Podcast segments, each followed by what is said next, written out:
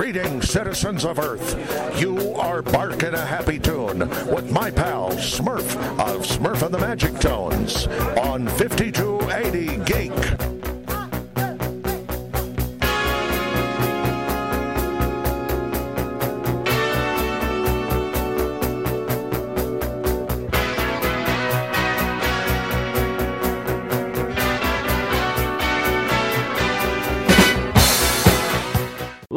Colorado Festival of Horror, Smurf here, 5280 Geek. Let's start it off with one of the bigs, heaviest, most lovable people I've ever met, Mr. Kirk Thatcher.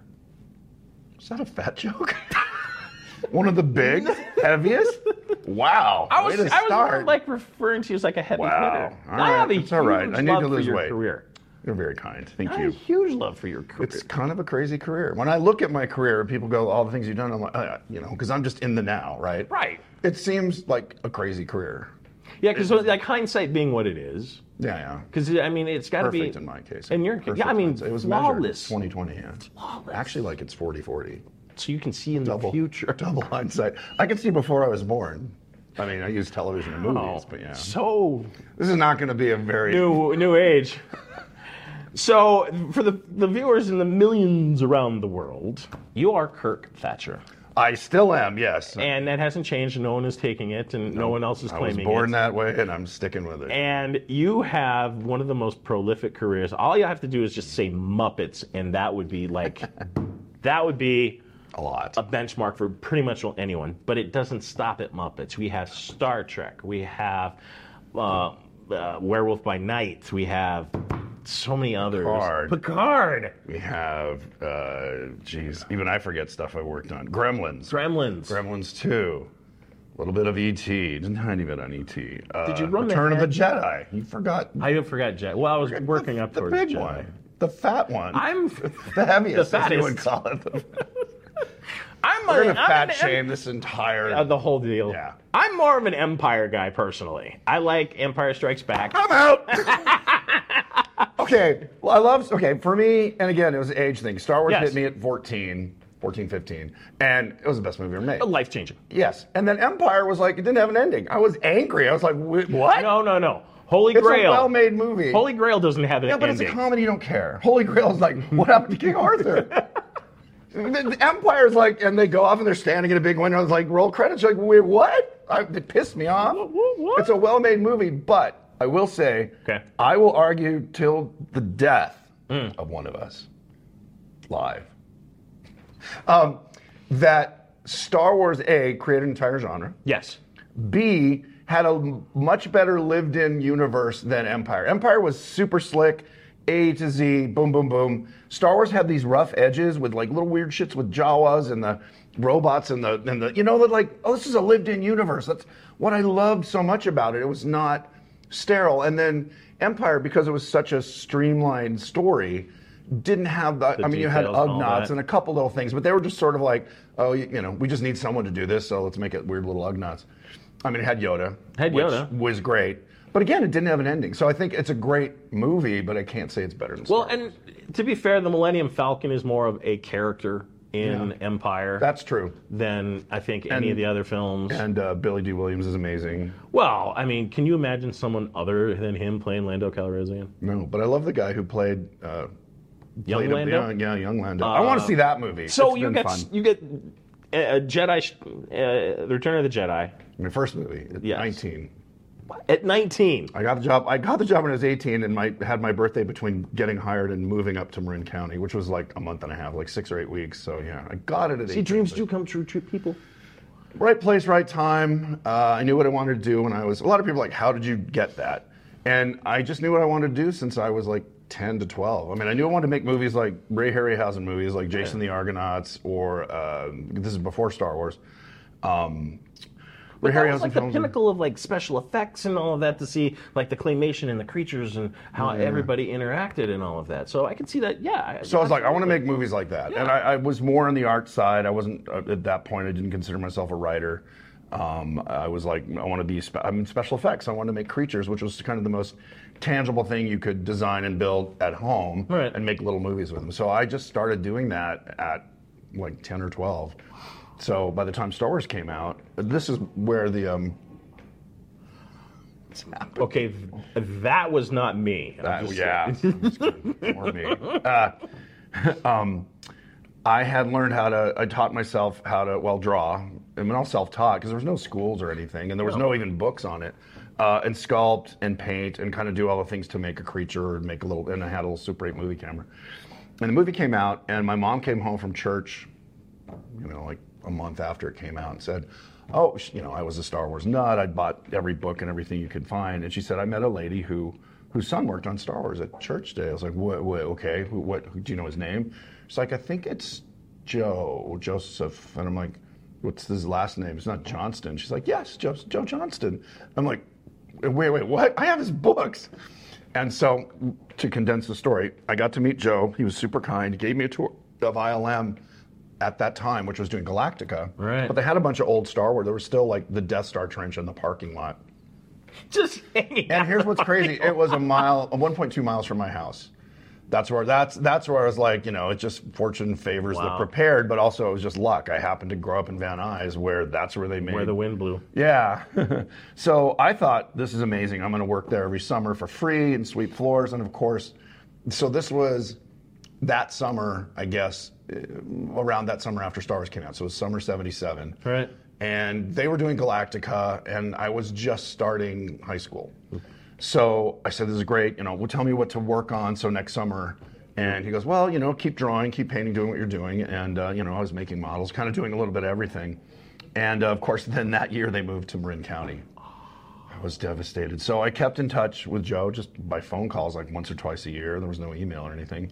And uh, just kind of followed. And then uh, I remember Empire came out my senior year of high school. I slept over on the, on the street, you know, with a bunch of other nerds to, to see Empire. And then graduated high school and then went up to Marin County to visit the new ILM, which was had been there for, I think at that point, just two, Couple years. years, Yeah. And uh, Joe was very kind to my brother and I, and our next door neighbors are our best friends. There were about six of us. Uh, gave us a tour of ILM, and I remember just the model shop.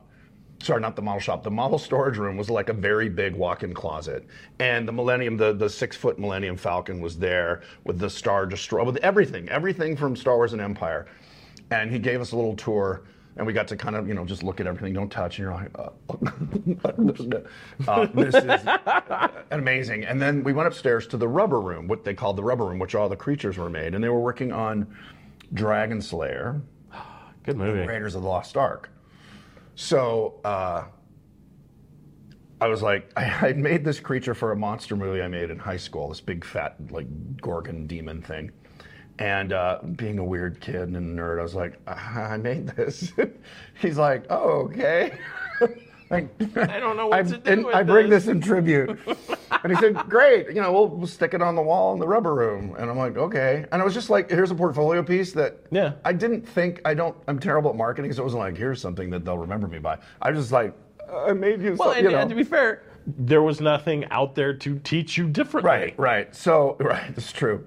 Um, and my mom's like, you know, no, I show up with candy or flowers or a rubber monster if you're rubber going to ILM. So I gave that to him, and uh, we finished the tour, and you know, thanked him profusely, and then went and started UCLA, and I wanted to be a film major. And they go, well, you can't even touch a camera for two more years. I'm like, I've been playing with cameras since I was like, oh, now I can work with 16 millimeter and editing. Right. Nope, you have to take all your, you know, bonehead English and all that. And I was like, this sucks. So I did one semester at UCLA and then called Joe up and I said, uh, hey, college sucks because I can't do anything. I can't actually learn filmmaking at UCLA for two more years.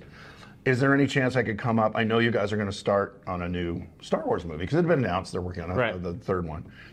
Is there? Any, I'll come up and you know work for free. I'll figure out how to make it work. But is there any chance I could get a job? Uh, you know, making coffee and sweeping floors. He goes, "Who told you?"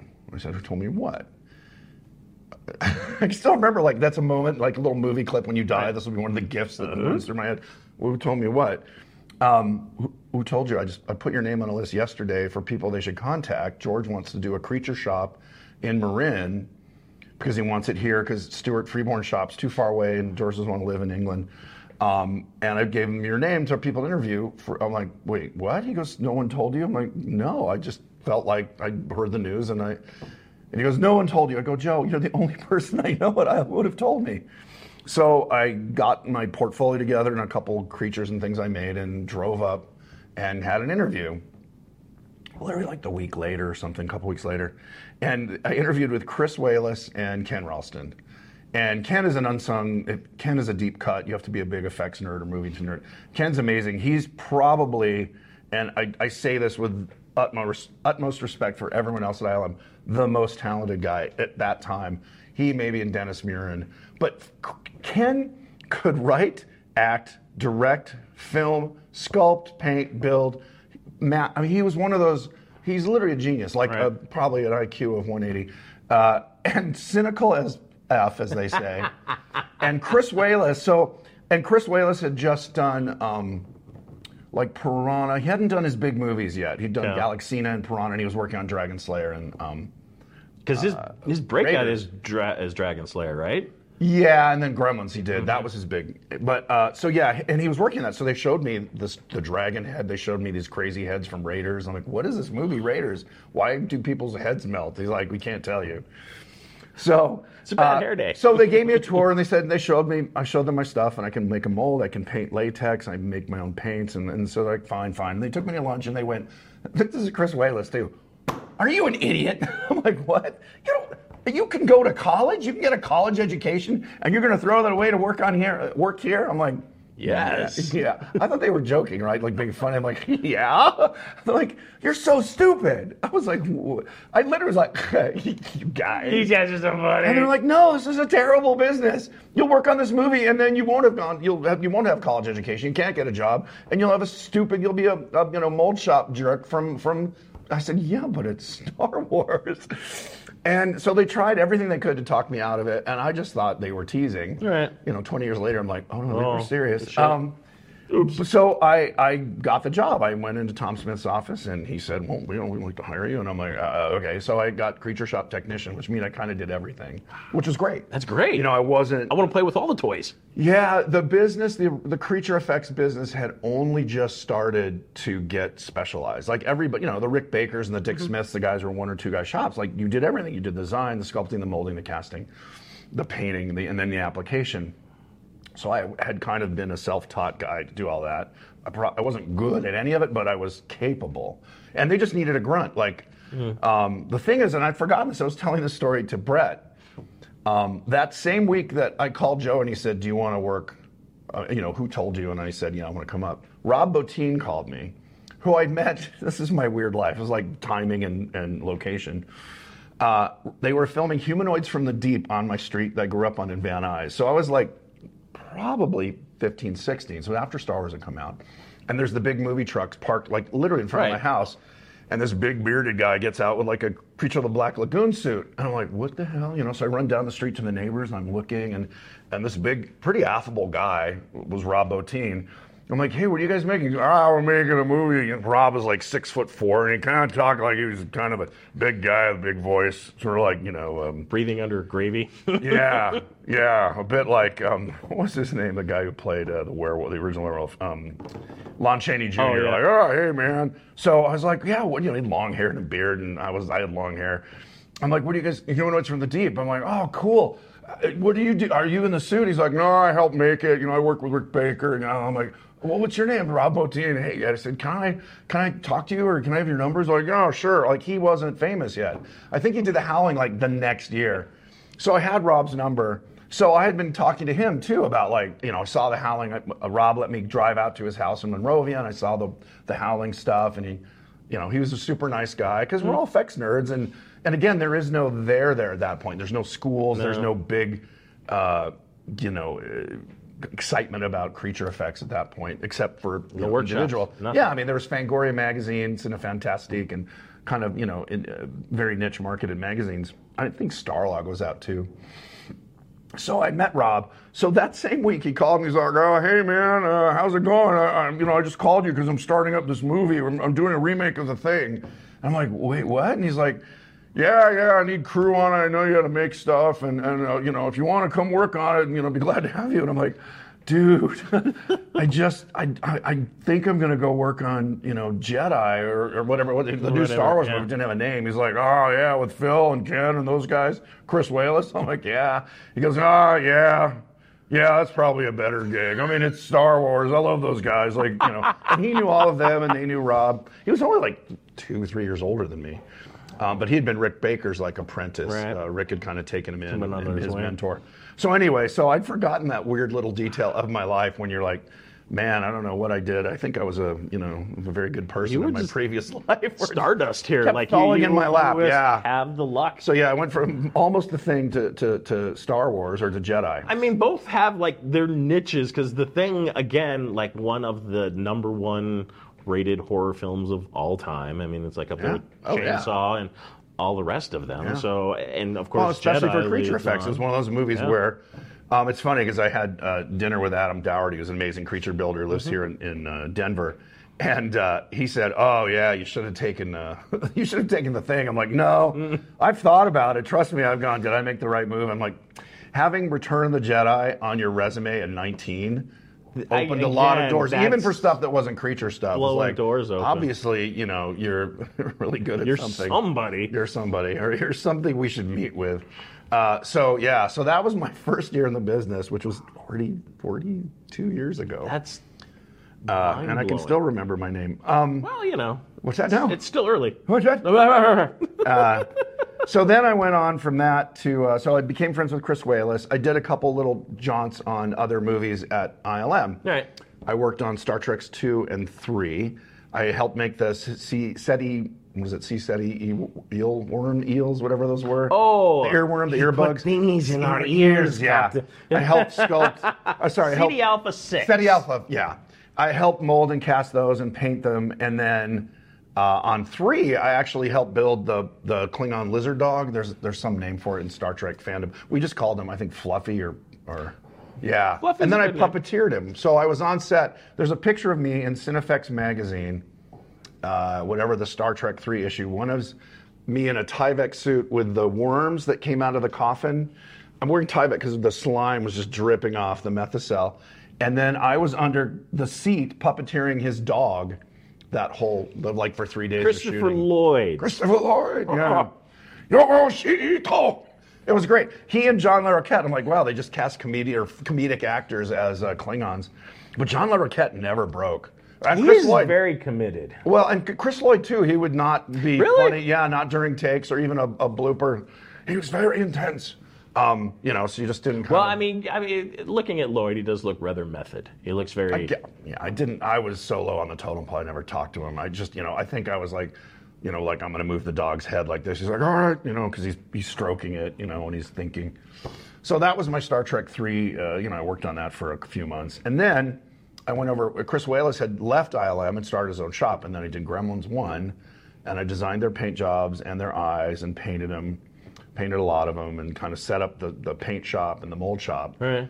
and did puppeteering um, on one, which was basically the the movie theater scene and the bar scene where we had tons of gremlins. Right. So I Popcorn spent, being thrown, I spent things two or three days on on my knees with Phoebe Cates' belly button in my face because the gremlins are like so you're down on the floor and you're going. I think I had two, and and she's like trying to serve them, and we shot hours and hours, and I think it's like 45 seconds. Yeah, I was going to say that's like barely where she's just trying to like take their orders. Yeah, and all so I'm that. the two gremlins in front of her. So I'm down there on a monitor, you know, doing that. Um, and then after that, I started doing rock videos with David Fincher, who was my best friend at ILM. Like we were the two youngest guys there, and we started a little rock video company, and we did. Um, a Rick Springfield video called Bop to Drop, Hmm? where I designed this big alien lizard and I wore the suit and I kind of production designed the whole thing. And then we did a, a like six Rick Springfield videos for a album. It was a video album, concept album called Beat of the Live Drum, yeah. and we did these. what Was it that plus five others? I guess that was like nine months of just doing rock videos up in San Francisco, and then I moved back to uh, L.A. to study computer animation because I'd been watching what was happening on ILM. It was already changing. Yeah, and just seeing uh, the Pixar guys, which was like John Lasseter and like six computer like tech guys, and I would go in there and they let you. I mean, that's the thing, being kind of young hmm. and curious. everyone likes to show you what they're doing, especially if like you're you're not some kid from the outside. You're in the inside circle. So yeah, let's show you. And they let me play with basically what Photoshop was before it was Photoshop, just like a matte. It was a matte painting thing where you could pick a little box and that was the color and you could paint with it. Wow. So I said I got to go learn computer stuff because this is going to take over. Came back to UCLA, was there for another quarter, and uh, but I was in so the at this point, you've only done two semesters. at Oh, yeah, I hadn't, yeah, yeah. College was not for me, obviously. I was so smart, I already knew everything. Um, so I went to the UC. So what I learned was, if you're in the animation department, you can hold a camera, you can touch cameras, and you can learn about computer animation. Oh. So instead of just being an English major or whatever, or film major that didn't get to touch film, and the instructor Dan said, as long as there's, you could have animated opening credits, and you could make a feature film if you wanted, as long as there's animation. And it was like I found the loophole. So I started there, and during that semester, someone from Paramount came around and said, uh, actually, the, the TD, the technical assistant or TA at the animation department said, Hey, someone from Paramount called. They're looking for an assistant for Leonard Nimoy who knows special effects and filmmaking. And everyone there knew I'd just come from ILM and done the movies I'd done. And he said, You sound like that's a perfect gig for you. Do you want me to get in contact? I'm Yes. So, compress that story. I met with Leonard Nimoy. We had lunch he was great just the nicest guy we really hit it off and he he asked me like what kind of movies do you like you know what you know what have you done and, and i showed him like the video the rick springfield videos and, and stuff like that and showed him some artwork whatever he's like ah, and he said what i want in this job is someone who knows that side of the process because he's an actor and he knew like script and story and acting but he did not know He knew his limitations. Yes, and he wanted someone on his team. He felt on Star Trek Three, he'd been told what they wanted to tell him, and Right. he didn't have someone in his camp who could go. Even the producers, you know, because everyone's sort of like, uh, especially that was his first movie, so I think Well, yeah, everyone's like, no, you can't. You can't. knowing the business like I know now, first, yeah, it's not that he couldn't direct. It's like, well, we're not going to just let him run free, right? Right. So.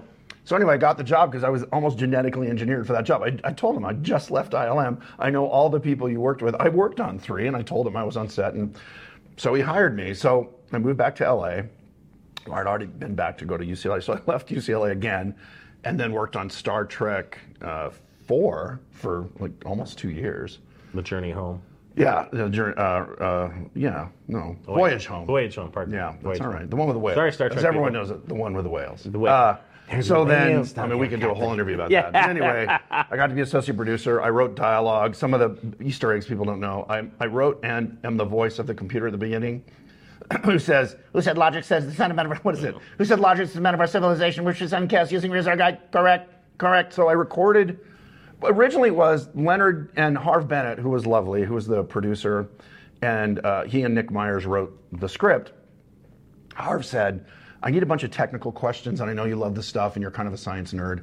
Which just said I am. here? He- Write, write questions that, you know, are Star Trek, but also just, you know, physics and, and all that. So I wrote like 30 questions, and they picked whatever, 12 or 15. And then Leonard said, hey, would you just record these? Because a lot of gobbledygook. And we just need something to play back for me to respond to so I can say, you know, to your, you know, Yeah, what is it, as he's- T'Plana-Hath, matron of Vulcan philosophy. So I wrote the questions and the answers, and Leonard approved them. I don't even know if he changed any, and uh, but he needed a scratch track, so they just sped me up a little bit, and that's what we used on set. So later in post production, they were gonna, you know, have a professional voice actor come in or something, and Leonard's like, "Nah, just use that. It's fine." So they harmonized it a little bit, and that's my voice, and I wrote those questions, so I could technically say, Harv Bennett, Nick Myers, and I wrote on Star Trek Four. Of course, I don't get any Which is impressive. I don't get any re- residuals. No, well, and then it's like because we were talking about this last night because wish you did. John Larroquette, going back, is the voice Yes, which I didn't know. for the announcer The the open, opening narration for Texas Chainsaw Massacre. when he had to have been twenty. yeah, he was mean, all those super guys young. super he was young. just yeah, he was just gig, coming probably. out. It was, and then he's just like, I get residuals from it every once in a while. Do they not were- get residuals from Star Trek. Well, and the reason is, I get residuals for the song. So I went on, and there was the punk bit, and I went to Leonard. And I said, "Hey, can I play the punk?" He said, "Let me think about it." A week later, he said, "Yes, you can do it." I said, "You will not regret this." I had punk hair in, in like my first year of college, so I knew a gal who could give me a, an actual mohawk. So I did all that and kind of designed my costume. And I remember going to work one day, showing him, and he's like, all right, well, that's that is my favorite story is we did hair and makeup, did the whole thing back at Paramount just to approve it. Right. Do a little film Concept test. stuff. And so I walk out of the makeup trailer, and Dee, uh, who's plays De- DeForest Kelley, and we're just calling him Dee. Oh, he's so- such a the sweetest guy. He's walking into the trailer. I'm leaving, and I'm all done up, right? And I'm wearing, you know, the leather. You can't see it in the movie. I'm wearing leopard print high tops, like uh, uh, Converse high tops. And so Steven Tyler. Yes. Yes. So I'm on the stairs out coming out of the makeup trailer, and Dee's coming up, and he looks me up and down with that kind of slow kind of thing, and he goes, Hey, Kirk, nice shoes.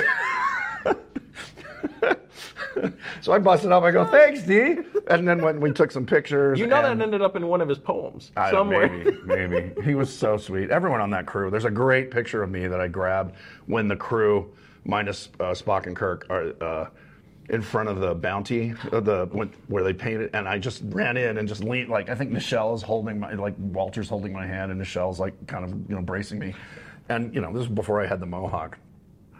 I had such a blast on that movie, and Leonard let me do everything. Like he said, you're kind of the voice of the king. You know what I mean? Like you, you go to meetings, technical stuff. You just make sure if I need to know anything, you bring it back and you tell me. I trust your opinion on the creature stuff, and you know. So I had this great job. In fact, Ralph Winter, the name of the punk band that did, you know, did the song that I wrote and sang. That's the other Easter egg. Uh, it's called The Edge of Etiquette. And Ralph gave me that nickname because I would go to these meetings with like Dawn Steel, the head of the studio, and Sid Ganis. This is again how weird my my career was. Sid Ganis was head of publicity at Lucasfilm when we were doing Jedi. And I walked around and talked to everybody. I just wanted to learn how the business worked. And so I was friends with Sid. He ends up running Paramount when we're doing this movie. So I know the head of the studio. Uh, Dawn Steel, I didn't know at all. But anyway, so I'd be in these meetings and I'd just be me, like make jokes and not, you know. And, Yeah. and Ralph goes, I don't know how you get away with it. But you're, you're like the edge of etiquette. Like you walk the edge of etiquette with the, stu- the jokes you say that no one else could get away with. He said, because you're Leonard's guy and, you know, and you're a kid. So you kind of have that, well, he's young, you know, haha. He doesn't know any better. Yeah, I said, yeah, I'm like the je- court jester. Like, He was just a boy.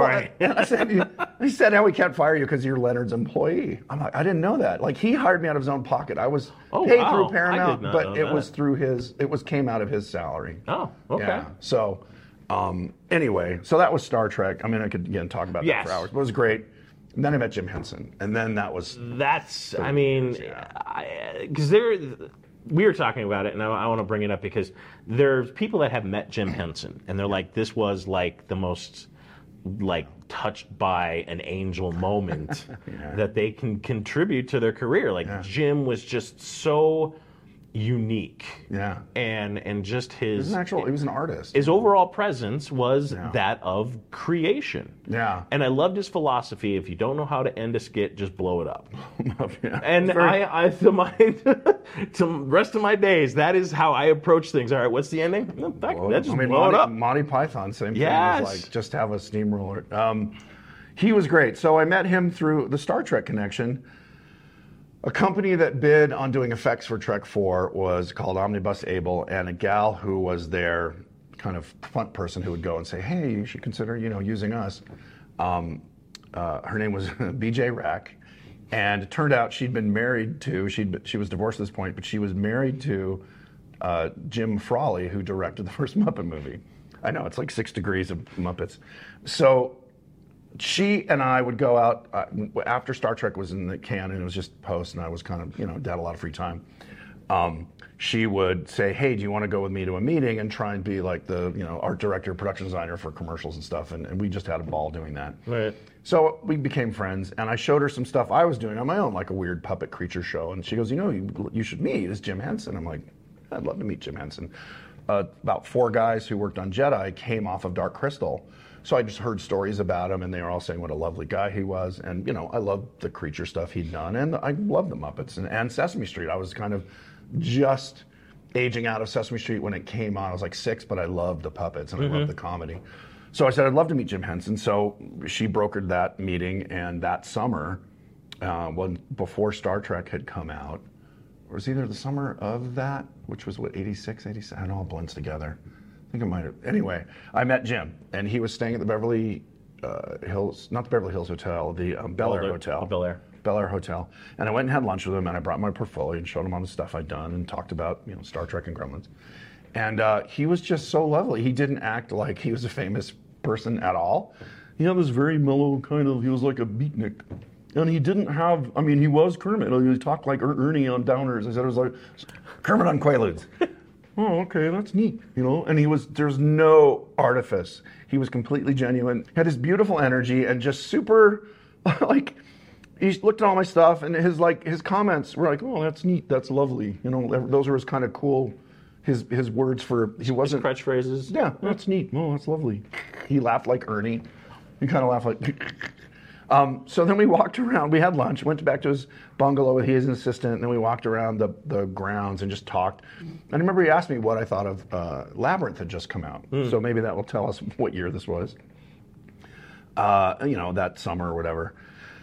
And he asked me what I thought of it. I said, well, I, you know, Dark Crystal is amazing looking, but the story was kind of hard to follow. He goes, yeah, that's why we had a girl, and you know, the jeopardy was real. It's not like the Flarks are going to eat the blurbs, and then the crystal will explode, and then the Narnies don't get their flower, and you're like, it's interesting, but A Whole lot of Fern like- Gully in between. yeah, there's Mm-hmm. a lot of distance. So, and that's why he did that. And I said, you know, it, it was better, but I didn't really feel the, you know, I gave him an honest opinion, and he took it in. He said, yeah, you know, that was kind of what we heard with the notes we got back.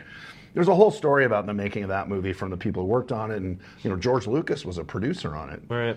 and Jim just felt that he had a huge hit on his hands, and George had said, well, you know, this and this and this, and uh, I think Jim was like, "No, it's my movie." And George was like, "Yep, it's your movie. I just, you know, here's my thoughts." And and, and from what I was told from people who were there during the production, because I was not, um, is that Jim was like, "No, I, I'm pretty sure this is my home run," and it was not. So uh, when I met him, people who knew him at the, you know, you know, worked with him for 15, 20 years, said he was kind of in a in a down, like a little down, like Right. he made these two movies that he loved, and they hadn't been huge. since They weren't Star Wars. So he and I started working on a couple projects that he wanted to do, uh, not films, TV series for kids or you know, Right. uh, and uh, like a, a Muppet thing. And uh, I ended up working, uh, getting hired by the company, working on um, uh, the Jim Henson Hour. And went to New York, moved to New York, and then was in uh, Toronto, Canada for half the time uh, doing that show. And I had this job again. Jim being this art, he hired artists first. I heard from two other guys who were conceptual artists. He would hire artists first before he hired writers. And you would just talk about neat stuff, you know. Like there was one time we joked that, and it was seriously considered to call the Jim Henson Hour Jim Henson's World of Neat Stuff, because it's really what it was. Yeah. And so he would just go, well, you know, I've always thought it'd be fun to do a thing about bugs, and you know, like maybe like, you know, snails or shooting bug, you know, uh, whatever. Well, And- storyteller. I mean, I mean, Yeah. I, I could just see you guys. But that was Anthony Minghella. Like he had an amazing writer with that, and he had amazing visualists at the Creature Shop. So. Anyway, they were doing storyteller while we were developing this, so I got to go to England and see all that, and it was amazing. Met Anthony Minghella and a lot of the Creature Shop guys. right. So, uh, Jim Henson Hour didn't do very well on, on NBC because people thought Storyteller was British, like it was good for you. and the Muppets just kind of didn't have, I don't know, they kind of lost their mojo. I remember Jerry Juhl, who was the head Muppet writer, just, I, I mean, sadly, he's not with us anymore, but everyone was kind of lamenting that Jim wasn't 100% there. He was, uh, they just said that, I guess, at Labyrinth not being a success had sort of affected him creatively. He just, Well, that- Jerry, just that like he was just- has so many issues. I mean, even just like behind the scenes stuff. Which one? uh, Um, Labyrinth. yeah, yeah. Labyrinth yeah. so many. I Yeah. just It was a huge undertaking, yeah. Yes. So uh, anyway, it wasn't well received. Um, I think they delayed even airing it. I, I, and Jim wanted me to stay in New York, and it's expensive, and he was going to keep paying me even though there was no show. I said, you know, I'm gonna I'm gonna go back to L.A. New York's expensive. I appreciate college it. get back to. Yeah, yeah, I'm gonna try to see like it. I didn't this time. Uh, went back to L.A.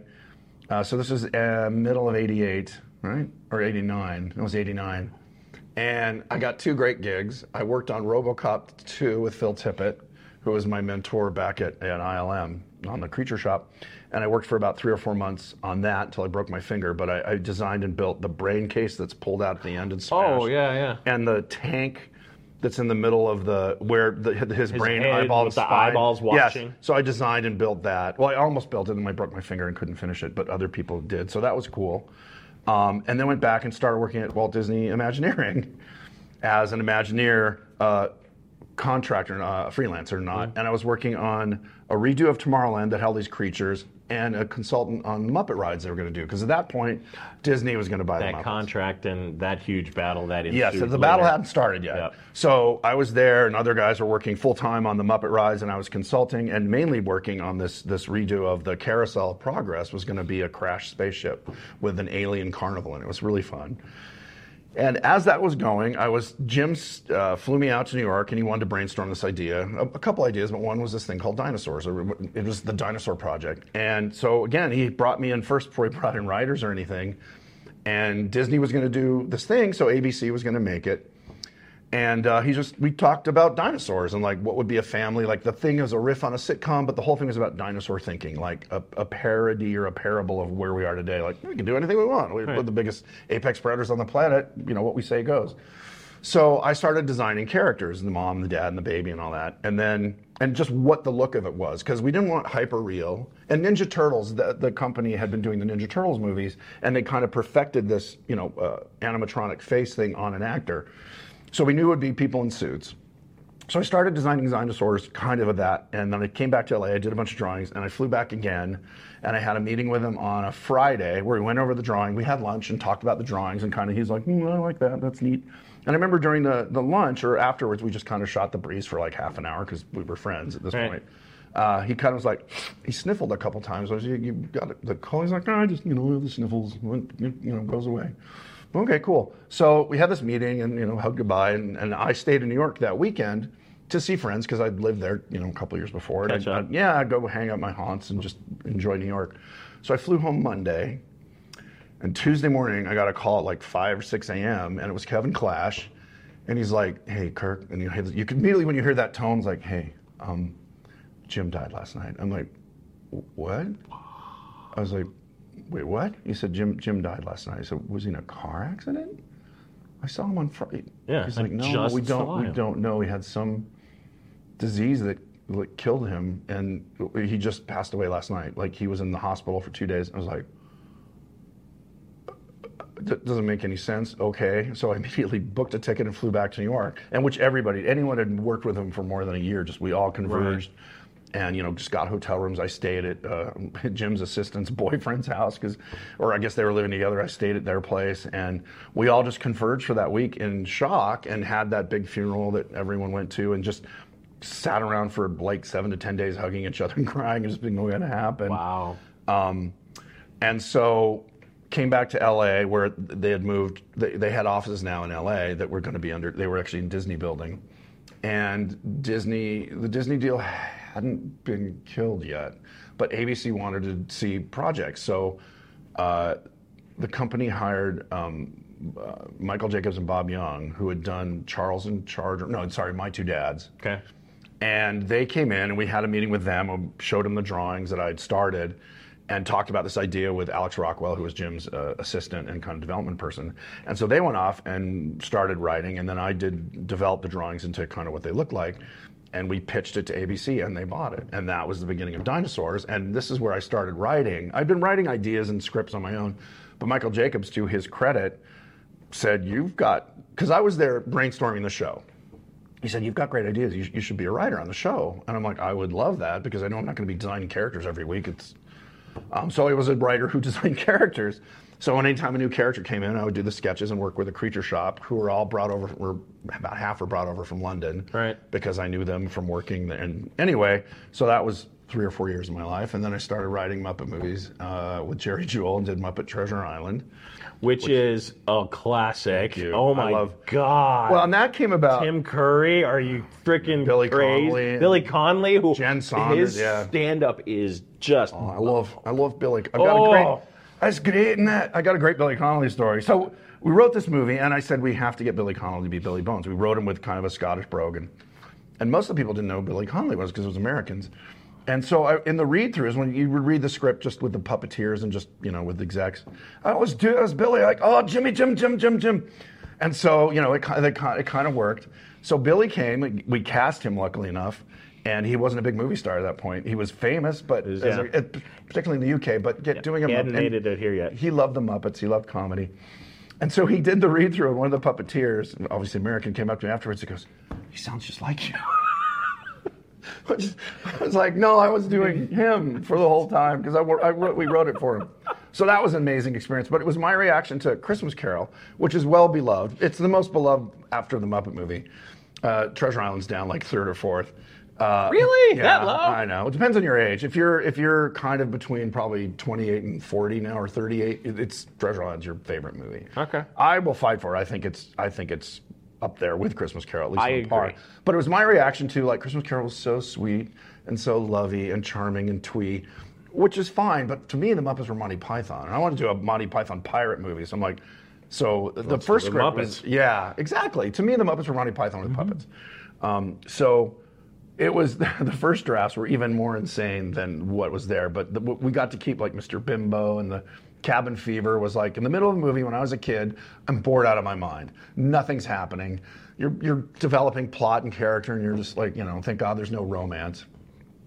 Because again, if you're 10, 12 years old, you're like, oh, care yeah. if he gets the girl. Middle of the second act. Yeah. And again, this is the perspective of a 12 year old boy. I'm sure 12 year old, 13 year old girls were like, oh, I hope he gets the girl. I didn't care. And I said, it's boring. So we have to do something really crazy and fun to kind of keep that m- middle from energy, sagging. right. So I said, you know, in the book, there's a thing where they're called, I think, cast and irons, which means there's no wind for a couple weeks. It's maybe half a or half a page or a page is saying, you know, there's kind of this this crew's getting antsy, we're not going anywhere. I said it's like cabin fever. I said let's write. So in the script we said they do a song called Cabin Fever about they're going mental. They're literally going crazy. And then we had these amazing songwriters, Barry and Cynthia, who wrote like the, the, uh, on Broadway and all these Michael. They'd written tons of songs that were huge hits, and they came in. And Barry was a guy from Brooklyn who his first song was like "Who put the bomb in the bomb shabomp shabomp?" I think. So he just had this like, and he, and then Cynthia's wife was this very elegant, kind of New York literati, like you know, very poised, and she wrote the lyrics, and the two of them are like chalk. You couldn't have been more different, but what an amazing combination. So they wrote all those songs, but Cabin Fever was just, and he loved that kind of jokey, kind of you know, run, dun, dun, you know, Tin Pan Alley, uh, Yeah. uh, uh, vaudeville. So it, it- that was great. I love that movie, and I'm very proud of it. And uh, so we did that, and then I started directing a little bit here and there, and then yeah, and then I moved in. So now we're like the late '90s. That's just the, the late 90s. It's the I mean, 20 that- years. This is the first 20 There's another years. 20 years going. Holy moly. Yeah, sorry. If we need to So, wrap it yeah, up. let's. No, no, yeah, but I want to get on other points. Yeah, yeah, please. I need to fast forward Yes. because you. They're the,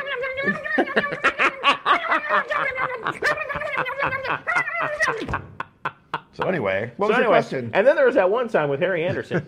um, yes. Oh, that's right. because we had this conversation. We were watching Texas Chainsaw Massacre And talking together, over the movie like holding jerks. hands and just being assholes. And because Well, we, one of us was. um, because, I was charming. you were you were a peach. Thank you. Georgia Peach. Anyway. Georgia Peach. So, because we, we went down the rabbit hole of John Larroquette Yes. Oh, that's right. and the new Night Court, Yeah. which Larroquette comes back as Fielding. Fielding, But now he's the judge. Know? No, well, he, he, that's how they end the first season. Oh. It's Harry's daughter, Right. who is the That's right. judge, I haven't watched and she film. goes and recruits Fielding to help her. Right. So there was that whole story because Harry Anderson in, in real life has passed away. In fact, I think Harry, Markie, and Mac, Yeah. our three have passed away. Yeah. So the crew is kind of lean Yeah, yeah. in regards to For the who's still stars around. of the show, yeah, Right. yeah. But Harry Anderson was a tremendous con man. Yes. He was a flim flam man. He was Loved. Yeah. sleight of hand, but and he had his own show. He had his own show, and he would do a live stage show, and that's how I met him. So I built puppets for Jay Johnson, who was the puppeteer on uh, Soap. Yes. Jay and He had what was the- his name? the- yeah, the- uh, Danny. uh, no, No. Danny.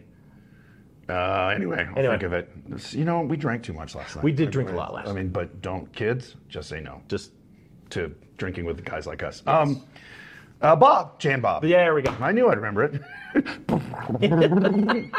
Texas Chainsaw Brain. Um, so I had built some puppets for him. Uh, that was a side job I was doing when I was a kid. When I was in my in high school years, I had you know I was that's the kind of stuff I was doing before I started ILM. Right. And then and when I came back to LA to LA and was at doing whatever jobs like Star Trek, I would do the stuff on the side. So I met Harry through Jay and became friends with Harry as well. And he would do these Halloween shows. And so Jay called me up one day and said, We're doing Harry Anderson Sideshow, which is a TV special, Mm-hmm. and I want to have the world's biggest ventriloquist puppet. I'm like, Okay, do you want to build it? I'm like, Sure, why not? So this character of Hick Hickory um, came up, and I did the drawings and designed him. And he's just kind of a big, you know, Mortimer Snerd type, but he's like six foot six. If he were standing up, sitting down, he's like five ten. I mean, really long legs and lanky. So I designed and built this puppet. I didn't do the wardrobe; that's not my thing. Right. So I built this huge puppet, and he's in the special with with Harry and Jay. So I got to go watch him film for a day, and and became friends with Harry. And then would hang out with him when Jay was going to go do anything with Harry with a group. I'd tag along. They had a a magician's sort of they called it the left-handed league, and it still might exist where. I was an honorary member of the Left-Handed League, which was basically con men, flim flam. Mm-hmm. Not really con men; they weren't conning people, but doing that kind of vaudeville, of hurly hand. burly, sleight of hand magic, and and ventriloquism was a part of it. And they do these haunted, these Halloween shows at, at Comedy Magic Club. So, anyway, that's how. so I built the world's largest ventriloquist puppet, which now resides at the Vent Haven Museum in Kentucky, where you can go see it and pay the nominal fee of like ten dollars Yeah, for the honor. worth the trip. Now you can say you know who built him, which will get you nothing, really. Yeah, But you know, a better better selfie with it. There you go. tag me. Always tag me. Always. Yeah, and I wanna go And leading into Halloween. Yes. Oh, right. Yeah. Okay, so Two Halloween things. We're going to show there tomorrow. We're gonna we're gonna show it tomorrow. Um, but I have an absolute love of Man Thing. Oh yeah. Okay? Growing up. Yeah. Growing up, one of the most misunderstood creatures. yeah. Well, that was. And you get to work on Werewolf by Night, which Yes. I think was an absolute inventive and creative way to approach that character. Yeah. The the way it was shot. yeah. Because how do you do Werewolf by Night from Marvel Comics in an established boom, World, yeah, glamour, yeah. and all of this? You guys go black and white and kind of pay homage to the Universal Monster style. Yeah, well, that all came from Michael Giacchino, who Okay. who I met. He scored uh, Muppet uh, Wizard of Oz, which I did in 2005. We became friends because we're both movie and comic book nerds and everything. So we became like best friends. I think we hang out all the time. And so he'd been scoring Marvel movies and Pixar movies and Star Wars movies and Star Trek movies. So he's the new John Williams. I mean, Right. I'm not the person to say, first person to say that. Um, and so he'd been talking with Marvel about directing. And so, because I'm in the inner circle, I knew what he was doing. And about a year and a half before we started shooting, when it wasn't even a go project, they were working on the script, he goes, I've got a character I'd like you to play. I said, okay, what's his name? He goes, I can't tell you. What does he do? I can't tell you. I said, okay, well, what? Uh, okay, thanks for telling me. When? when I appreciate well, the no info. When are we shooting? I don't know. I don't know if it's going to get made. We're just on the script. But he said, just don't shave your beard and work on your Scottish accent. That's all he said. I'm like, okay. Okay. So for a year and change, that's, I mean, I let my beard grow to, you know, really big. And I worked on my Scottish accent. I, and working with, knowing Billy was a good start. Um, so I didn't know anything about it until, I mean, it was called Were. At that point, I knew it was Werewolf uh, by Night. Right. And I'd seen images of my wardrobe, and I'd done a wardrobe fitting, but I didn't know, I didn't know about Man Thing or anything. right. So two days before I fly to Atlanta to start shooting, I'm like, can you at least give me my line? I mean, I just don't want to be a jerk and just be reading them on the first day. He goes, all right. So they sent me a PDF that like expired in two hours. Like it was a, you know, Oh my I had God! to type. Mission Impossible. Yes, I had to type in a code, and it was like you know, it was red letters on black paper or you know black background, so you couldn't like take pic. It was very, very it was like working with the CIA. And I read the script, or at least my pages. Right. So I'm like, okay. So I had like 12 lines, but I kind of knew. And and he did tell me I would have a great death. So he did tell me You that. did have a great death. And he told me You that went out before. like I a said, "You I'm, champ." I'm going to kill you in the movie. I'm like, yeah. Well, you're my friend. that's of what I course. always want. I- You can't kill your friends. Yeah. Kill me, He said, but it'll be please. memorable. Okay. So I went there, and to, to my panic, the first day of shooting was my big scene with, um, yeah, with, um, Elsa Bloodstone. no, with, uh, oh, I'm blanking his name. My first big scene with him where he meets me, and I'm like, oh, I am a mad bastard. Yeah, you know, blah, blah, blah. Any of these Haken monsters. Uh, So that was my first day of shooting. And I'm with professional actors who've done this for years, British actors, which are the most intimidating. Right. Uh, so, anyway, uh, being me, I ad libbed a little bit. and uh, No. Uh. uh I know. I just kind of added some character to the character. Not to get more lines, but just to make him kind of more interesting. Or at least, yes, thank you, Gael.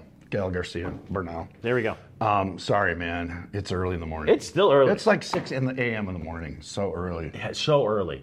I mean, we have to beat. The We were up till three last night, so only four hours of sleep. Not three if hours. we can't even slept. do math. No. Anyway, so uh, Gael is there, and I'm throwing just little bits in, like you know, mad bastard, and like you know, this place. One of the lines that was cut that was in the script was like.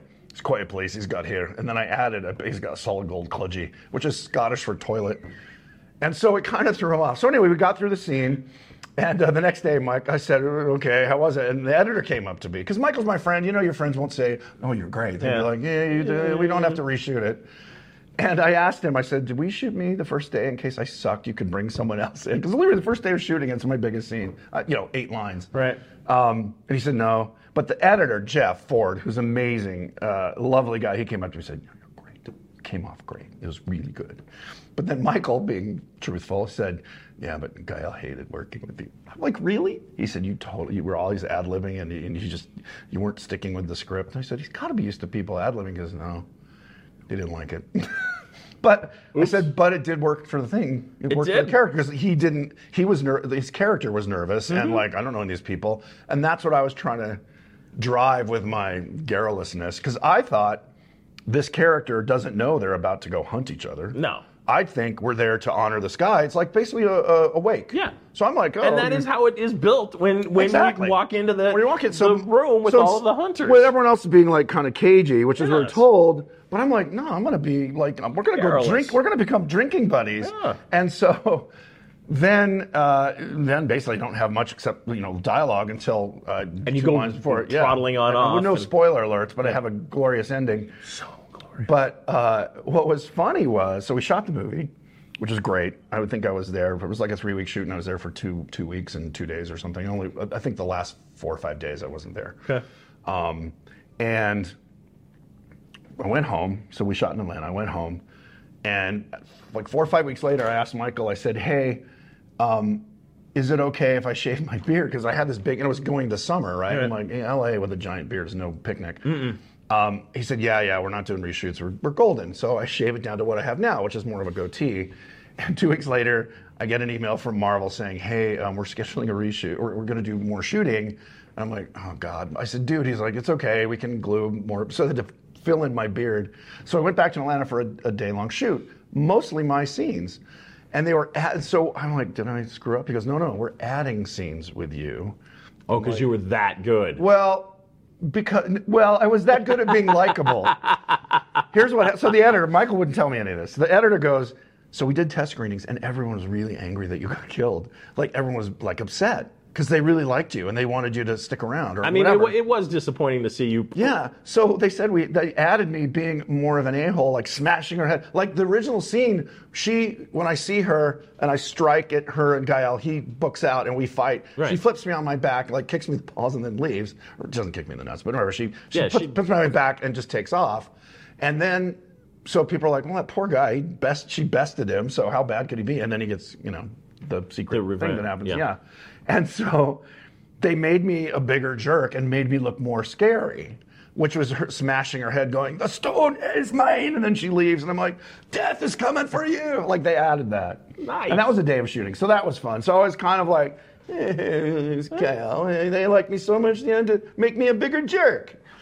Um, so that was awesome. It was super fun. And it's the first time I've had more than one line. Nice. yeah. So we're coming to the end. Yes. I'm sorry. I could sit here and I'm sure that Carol my, Burnett. that was for my cat. Yeah. I don't have kids. um, but I do before we go. Oliver used the litter box. The one I want to go out on something because I know No. as much as I love Picard, there's so many things about Picard that it's its own show. yeah, yeah, I want I want to dive a little bit deeper into the Thatcher, Oh, into the Thatch, as it were. it's a family show. It is no, it's never been a family show. All right, so I can show that I'm not wearing. exactly. Because I found out something that I found absolutely mind blowing, and I just want to touch on it briefly. Because again, this could be its own podcast. You are a huge tiki enthusiast. Yes, yes, enormous. And- that's another fat joke. Isn't We're playing to our strengths. Um, So I finally recently went to, to Disneyland, Yeah. and I finally got my Piranha Tiki mug because Oh, nice. every time I go, it's, It's always sold out. Yeah, sold yeah, it's, out. it's tricky. Eh, But I got the Jose Tiki mug, Oh, nice. which is not even on the menu. Oh, I didn't even know there was a host. I've seen it, but I didn't know you couldn't order it. You have to just ask for it. Yes, and it's not on the menu. They're- so they're I was kinda- like totally like tricky just, with those. wow. So I'm I'm sitting there and I was like, I want to bring Jose to you to like get the the Tiki gods, um, you know, approval. But my my final question for you, and then I'm going to let you go. And then we've run the clock out. We've run it into the ground.